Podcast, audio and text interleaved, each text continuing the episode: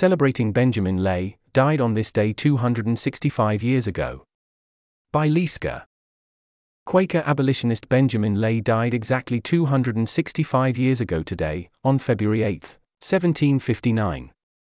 I'm using the anniversary of his death to reflect on his life and invite you to join me by sharing your thoughts sometime this week. Lay was a radical anti-slavery advocate and an important figure in the Quaker abolitionist movement. He's been described as a moral weirdo. Besides viewing slavery as a great sin, he opposed the death penalty, was vegetarian, believed that men and women were equal in the eyes of God, and more. He didn't hide his views and was known for his guerrilla theater protests, which included splashing fake blood on slave owners and forcing people to step over him as they exited a meeting. Expulsion from various communities, ridicule for his beliefs or appearance, he had dwarfism, and the offended sensibilities of those around him didn't seem to seriously slow him down. There's a table here in the text. In the rest of this post, I share a brief overview of Benjamin Lay's famous protests /, life and partnership with Sarah Lay, a respected Quaker minister and fellow abolitionist, /, and how their work fits into the broader history of slavery /. There's an image here, with the caption, "A painting of Benjamin Lay by William Williams, commissioned by Deborah Reed for her husband, Benjamin Franklin, Benjamin Lay's friend." Image source. I should flag that I'm no expert in Lay's life or work, just compiling info from roughly a day of reading. Heading: Protests Against Slavery. Shocking People into Awareness. Quote: "Over the course of the 27 years that he lived in Pennsylvania, Lay harangued the Philadelphia Quakers about the horrors of slavery at every opportunity, and he did so in dramatic style." Will McCaskill in Chapter 3 of What We Owe the Future. End quote. Lay's famous protests illustrate his dramatic style and how little he cared about the opinion of others. Here are some examples. Here's a list of bullet points. 1738, at the biggest event of the Philadelphia yearly meeting, Lay showed up in a great coat and waited his turn to speak. When the time came, Lay rose and announced in a booming voice, "Oh, all you Negro masters who are contentedly holding your fellow creatures in a state of slavery. You might as well throw off the plain coat as I do." He then threw off his coat, revealing that he was dressed in a military uniform and holding a sword and a book. "It would be as justifiable in the sight of the Almighty, who beholds and respects all nations and colors of men with an equal regard, if you should thrust a sword through their hearts as I do through this book." When Lay plunged his sword through the book, it started gushing red liquid. In preparation for the event, Lay had hollowed out the book and inserted an animal bladder filled with bright red pokeberry juice. As he finished speaking, he splattered the fake blood on the slave owners present.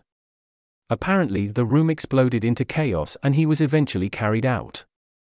Compiled from Smithsonian and What We Owe the Future. One Sunday morning he stood at a gateway to the Quaker meeting house, knowing all friends would pass his way. He left his right leg and foot entirely uncovered and thrust them into the snow. Like the ancient philosopher Diogenes, who also trod barefoot in snow, he again sought to shock his contemporaries into awareness.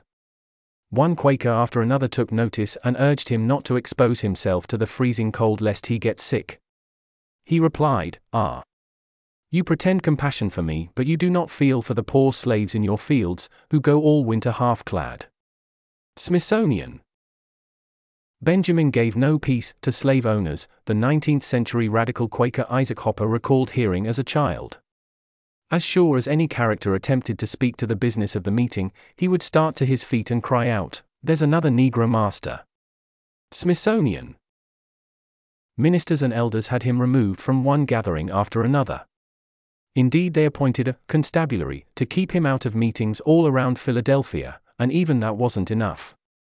After he was tossed into the street one rainy day, he returned to the main door of the meeting house and lay down in the mud, requiring every person leaving the meeting to step over his body.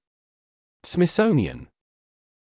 Benjamin Lay's neighbors held slaves, despite Lay's frequent censures and cajoling. One day, he persuaded the neighbor's 6-year-old son to his home and amused him there all day.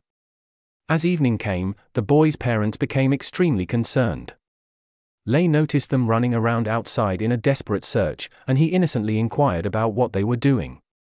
When the parents explained in panic that their son was missing, Lay replied, Your child is safe in my house, and you may now conceive of the sorrow you inflict upon the parents of the Negro girl you hold in slavery, for she was torn from them by avarice. Swarthmore College Bulletin. In 1742, the 61-year-old Lay set up a table on a busy Philadelphia street and laid out delicate cups and saucers, previously owned by his wife Sarah. Then he started smashing them with a hammer, denouncing tyrants in India and the Caribbean who mistreated the enslaved people, and other workers who harvested the tea and produced the sugar, explaining that consumers cared more about these objects than they did about people. An outraged crowd gathered and started protesting him, finally picking him up and carrying him away. Various sources. That's the end of the list. There's an image here, with the caption. An advertisement from 1949 that mocks Lay's crusade against tea and coffee. Image source here. Benjamin Lay wasn't born planning protests at Quaker meetings. Heading. Life. Benjamin Lay was born in England in 1682. He had a form of dwarfism and, as an adult, stood at a bit over 4 feet tall and had a hunched back. He called himself Little Benjamin. He was briefly a shepherd as a teenager, then an apprentice glover until he ran away to London to become a sailor when he was 21. During his 12 years as a sailor, Lay heard a lot about the slave trade from other sailors. This was also when he met his wife Sarah. Sarah Lay, born Sarah Smith in 1677. Had become a Quaker in her youth and was a minister of the congregation by 1712. Like Benjamin, she also had dwarfism. Various sources describe her as intelligent and charismatic, and she was respected as a minister, even later, when her husband was being denied membership by various groups, despite her own abolitionist activities. Benjamin spent 5 years courting her before she agreed to marry him in 1717. Sadly, not very much is written about Sarah.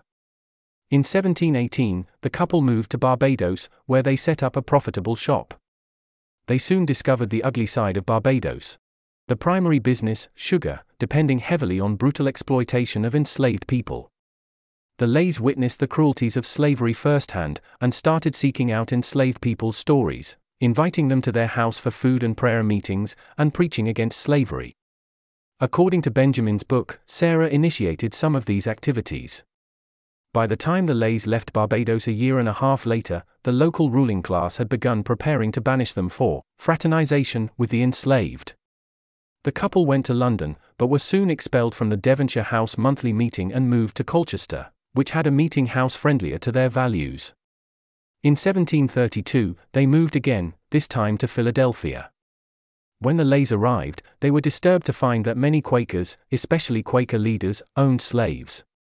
They also saw the harassment faced by a fellow anti-slavery advocate, Ralph Sandiford, who had published a brief examination of the practice of the times without permission, for which he was persecuted to the point that he suffered a nervous breakdown. Benjamin Lay was Sandiford's friend until his death in 1733, and seems to have been outraged at the posthumous disparagement Sandiford was subjected to. Benjamin's anti-slavery advocacy became more disruptive. He became known for these actions and started facing his own persecution, which might have been the reason for the couple's move to a nearby town, Abington, which was home to Sarah's friend and fellow Quaker missionary Susanna Morris. Then in 1735, Sarah suddenly died. Benjamin was very affected by this and accused one of his enemies of contributing to her illness and death.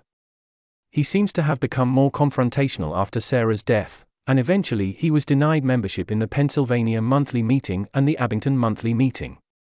He also started writing. In 1738, Benjamin Lay published All Slavekeepers That Keep the Innocent in Bondage, Apostates, one of the first anti-slavery books ever published in North America, printed and edited by Benjamin Franklin, who apparently treasured his friendship with Lay and was proud of his work on the book. The text describes abuses enslaved people endured and discusses the theological justifications for declaring slavery a great sin. It also directly accused many elders and/or wealthy Quakers who accepted or participated in the practice of owning and trading slaves. See a number of excerpts in this footnote. The Quaker Board of Overseers, which vetted all publications in Pennsylvania and consisted significantly or entirely of slave owners, naturally issued an official condemnation of the book, saying that it contains gross abuses, not only against some of their members in particular, but against the whole society. They also declared that Lay was not of their religious community. As far as I can tell, he did not stop protesting at their meetings. Lay built himself a comfortable cottage in a cave. He also stopped consuming products he believed were immoral. This included refusing to eat animal flesh. Animals were God's creatures, and making his own clothes to avoid commodities produced by slave labor and animals. He continued meeting with abolitionists around the colonies and protesting slave holders, but his health began to give out and he spent the last 2 years of his life taking visitors in his cave. In 1758, he got good news about the first Quaker ruling on the immorality of slavery. Against the wishes of its leadership, the Philadelphia Yearly Meeting had voted that any Quaker who traded in slaves would be disciplined and eventually disowned. Lay apparently went silent after hearing the news, then said, "Thanksgiving and praise be rendered unto the Lord God. I can now die in peace." He died a year later, at the age of 77. There's an image here, with the caption, "Gravestone of Benjamin and Sarah Lay." Source. Heading: Role in the broader abolition movement. It's really hard for me to evaluate Benjamin and Sarah Lay's impact. I'll focus on Benjamin here, as I've read more about him. My overall sense is, here's a list of bullet points.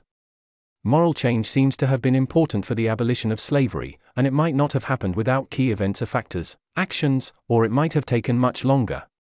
Slavery was seen as morally permissible throughout many and most periods and civilizations, including by influential philosophers and thinkers, for example Aristotle, Kant, and while we might hope that there's a march of moral progress that would have made abolition inevitable, it's not clear how long it would have taken without some key events around the 17th to 19th centuries, and the evidence doesn't even seem to support a very consistent trend.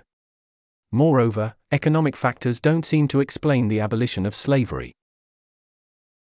Benjamin Lay's activism had a significant influence on the Quaker abolitionist movement. A generational shift might have been underway among the Quakers, but it seems that Lay might have made the unacceptability of slavery a much more salient topic and catalyzed action on this front. He was certainly noticed and discussed. It's also notable that Lay was friends with Anthony Benezet, who helped make abolition mainstream in England, and that changes in the Quakers' policies towards owning or selling people happened fairly soon after Lay's work. The Quaker abolitionist movement was also very important for catalyzing Britain towards the abolition of slavery.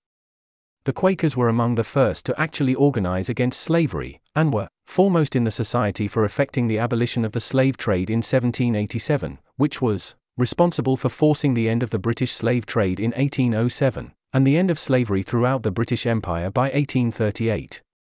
Wikipedia. Britain, in turn, was very important for global abolition. So, although other factors were also incredibly important in the global abolition of slavery, I think we can't write off Lay's influence. That's the end of the list. I highly recommend the episode with Professor Christopher Brown. See a brief summary in this footnote. Heading: Concluding notes. I hope to write a reflection in the comments later. For now, I'll say that I am often tempted to believe that, had I lived in a different time and place, I still wouldn't have tolerated the practice of slavery, that I would have seen it for the moral atrocity it is and that I would have fought against it. But it's striking to me that so few people had the moral clarity of Benjamin Lay and other abolitionists. And even fewer had his willingness to take moral convictions seriously. The thought that there's a good chance I would have been one of the majority of the Europeans who interfaced with slavery who either directly profited from it, or who didn't care enough to do anything to stop it is scary. This is part of what makes me want to reflect on Benjamin Lay's actions and life. I want to teach myself to be a bit more like him. I think there are still huge problems in the world and I might be too uncaring, cowardly, or blind to do anything about them, and I want to change that. There's an image here, with the caption. Title page of Lay's book, All Slavekeepers That Keep the Innocent in Bondage, Apostates, see the full title in this footnote. This article was narrated by Type 3 Audio for the Effective Altruism Forum. It was first published on February 8, 2024. The original text contained 13 footnotes which were omitted from the narration. To report an issue or give feedback on this narration, go to t3a.is.